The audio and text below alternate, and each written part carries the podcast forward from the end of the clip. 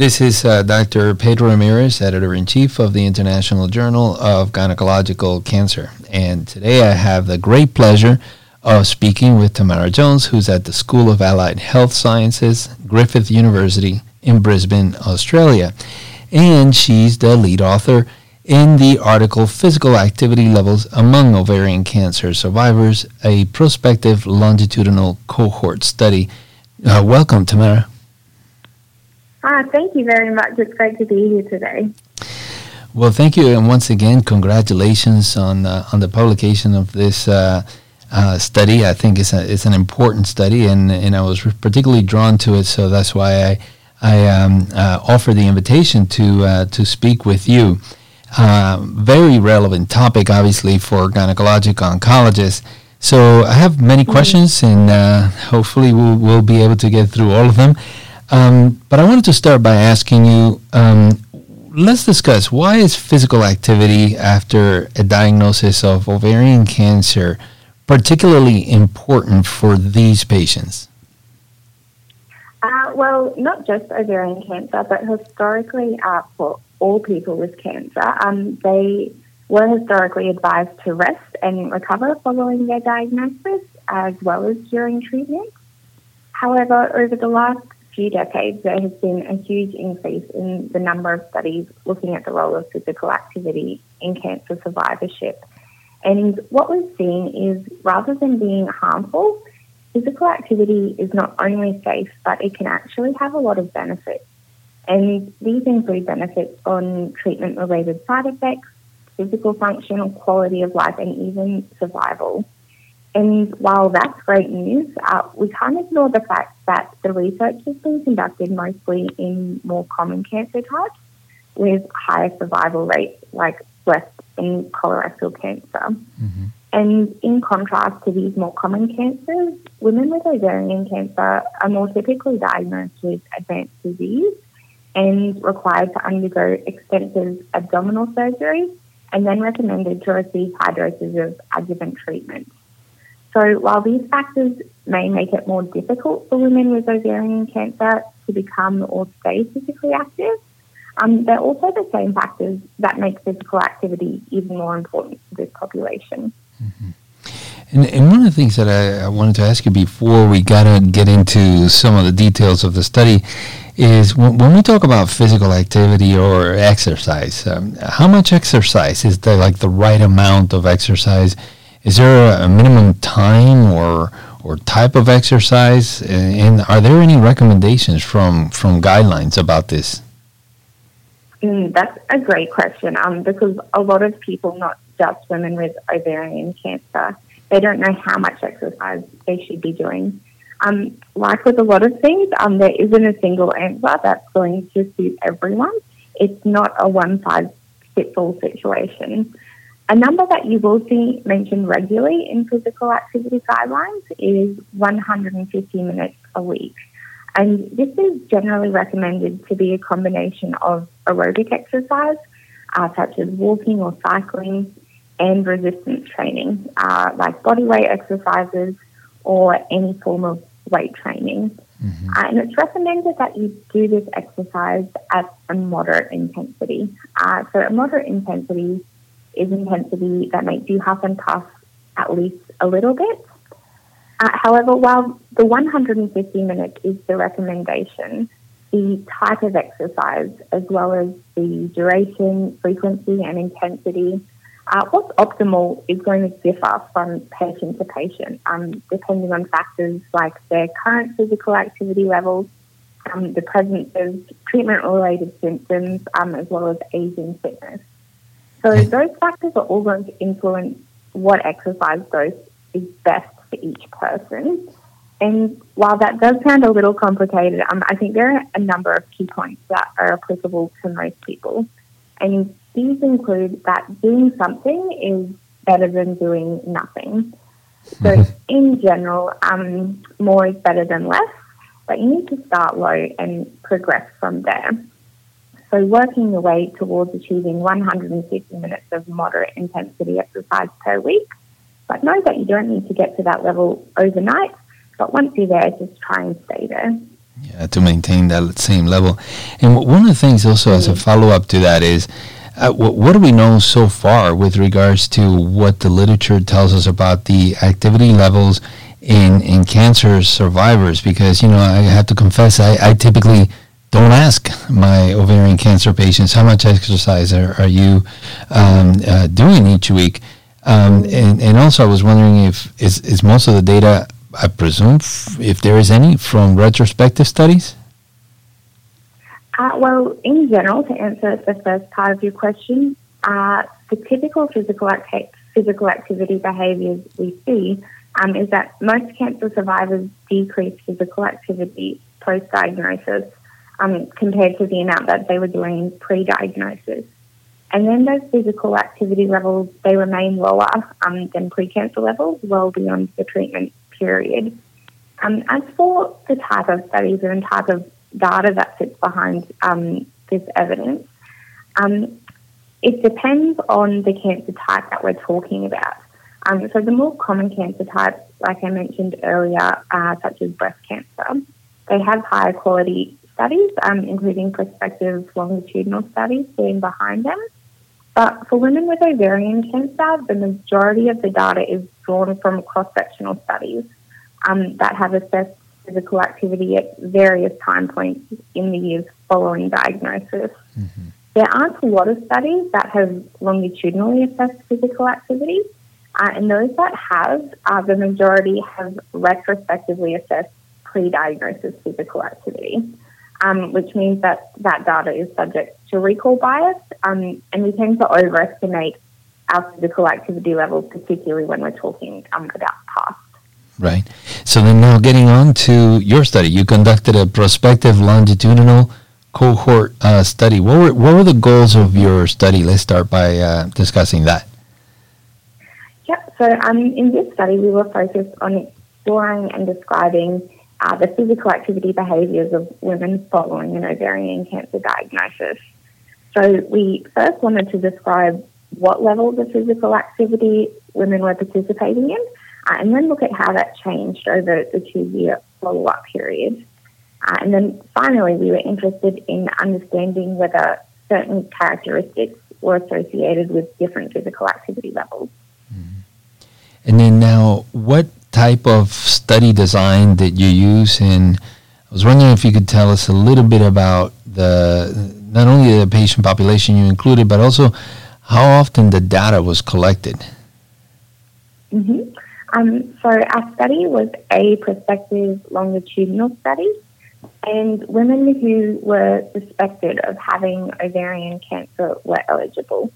So we assessed their physical activity prior to surgery and then reassess uh, their physical activity levels regularly for two years um, post confirmation of malignant disease.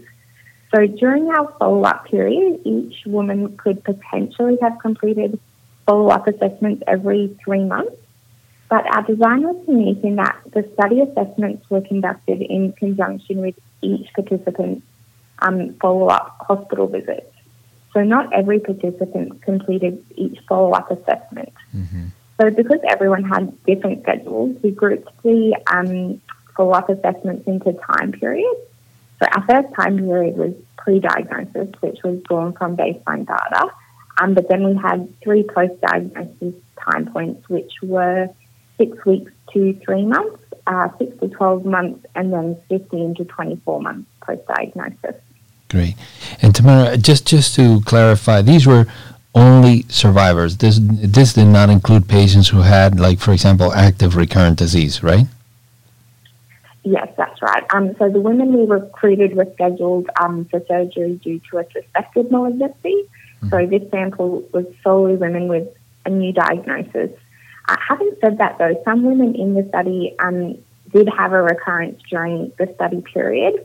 Um, but unfortunately, the numbers with a recurrence were too few to allow us to explore the effect of a recurrence on physical activity levels. Mm-hmm. Uh, so normally ovarian cancer is associated with quite high rates of recurrence following first-line treatment. Mm-hmm. But the recurrence tends to occur more than two years following diagnosis, so we just couldn't capture that um, in our study time frame.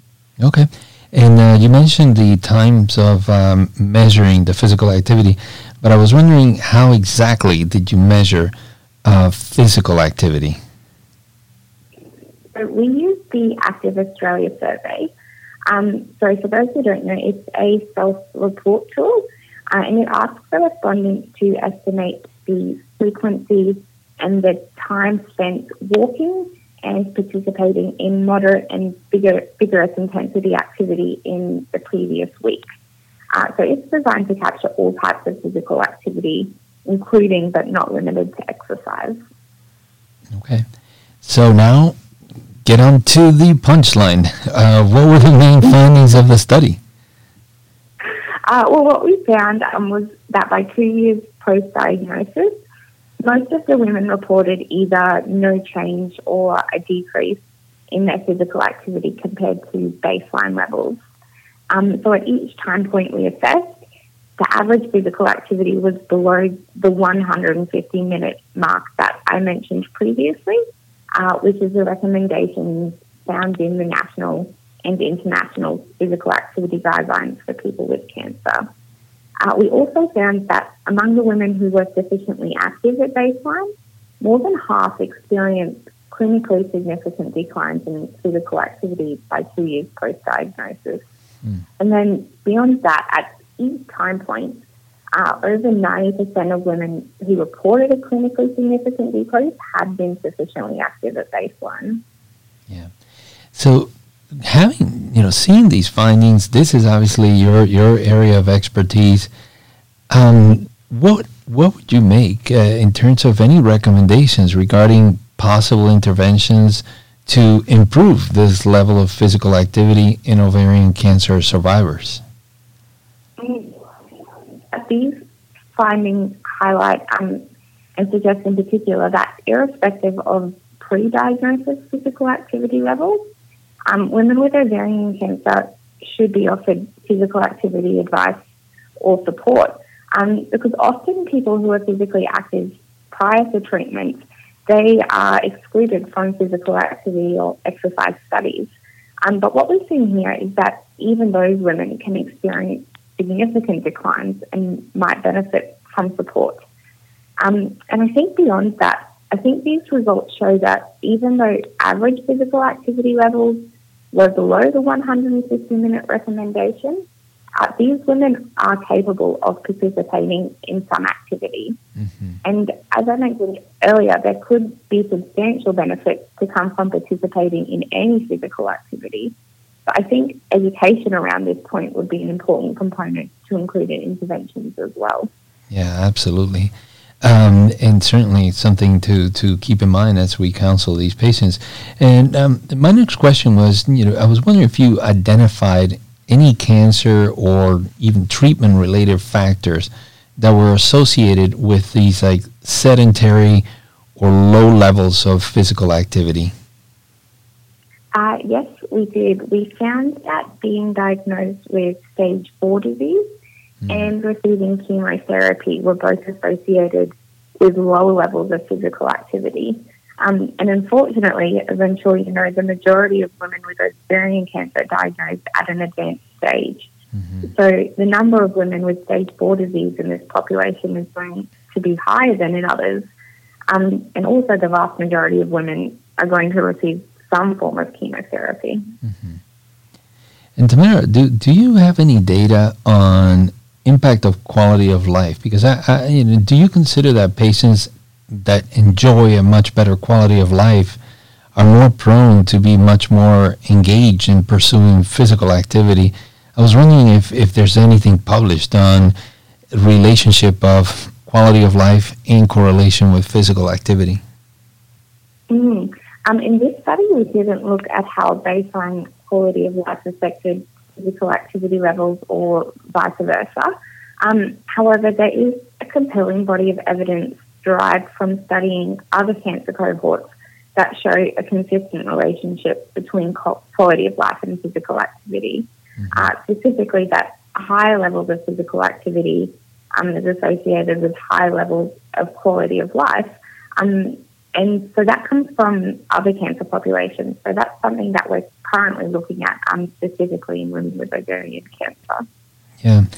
And, and a follow up question to that, and I don't think that you specifically looked at it in this study, and correct me if I'm wrong, but the issue of weight and obesity and BMI, does this have any impact on, on the results, and, and does it correlate with the outcomes in, in ovarian cancer survivors? Suggested that a higher BMI was associated with lower levels of physical activity um, but however, due to a relatively small sample size, the findings are preliminary. Um, so again, this is an area which we need to continue to explore with more data in the future. Yeah, and I, and I would imagine also a lot more data in uh, endometrial cancer patients rather than ovarian cancer patients. Yes, yeah, particularly in endometrial cancer survivors. So now, looking at your study, uh, what would you highlight as some of the main strengths of this study, and, and uh, certainly what are some of the recognizable weaknesses? Uh, well, weaknesses, um, apart from the small sample size, uh, a weakness of this study was the use of a self report assessment of physical activity. Um, so, physical activity levels are typically overestimated in self report data. Um, however, considering that we still observed physical activity levels below the 150 minute recommendation. If anything, that means that the physical activity levels are likely even lower in these women mm. um, than what we've reported, which is clearly concerning. Um, and the biggest strength of this study lies in its design. Um, so the LEG study, which this analysis came from, um, was a longitudinal study uh, hmm. with repeated prospective assessment of physical activity alongside a whole range of other outcomes. Um, so this is exactly the type of study needed to produce high quality data that will allow us to understand the survivorship experiences following ovarian cancer. And once we understand what survivorship looks like, uh, then we can investigate what strategies could be used to improve the lives of women following diagnosis. So, Tamara, a, a question that I often ask uh, when uh, when I speak to the authors is, um, how should the results of your study impact uh, our practice today? How should they change what we do about our patients next week? Mm. Um, well, I think that uh, the results highlight that women with ovarian cancer they have the capacity to benefit from physical activity intervention um, including counselling and advice following diagnosis.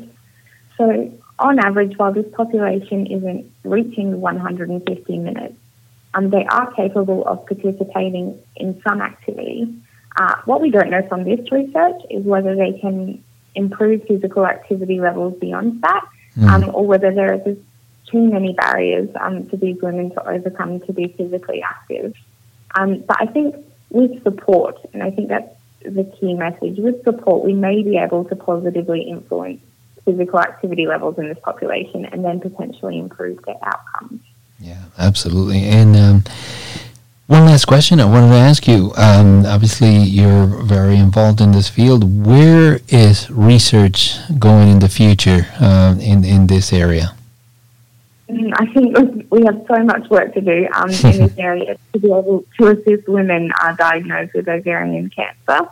Um, I think next we need to better understand whether exercise, um, structured exercise, not just physical activity, is safe and feasible for these women. Um, and if so, to what extent um, could they be used to improve the quality uh, and quantity of their lives?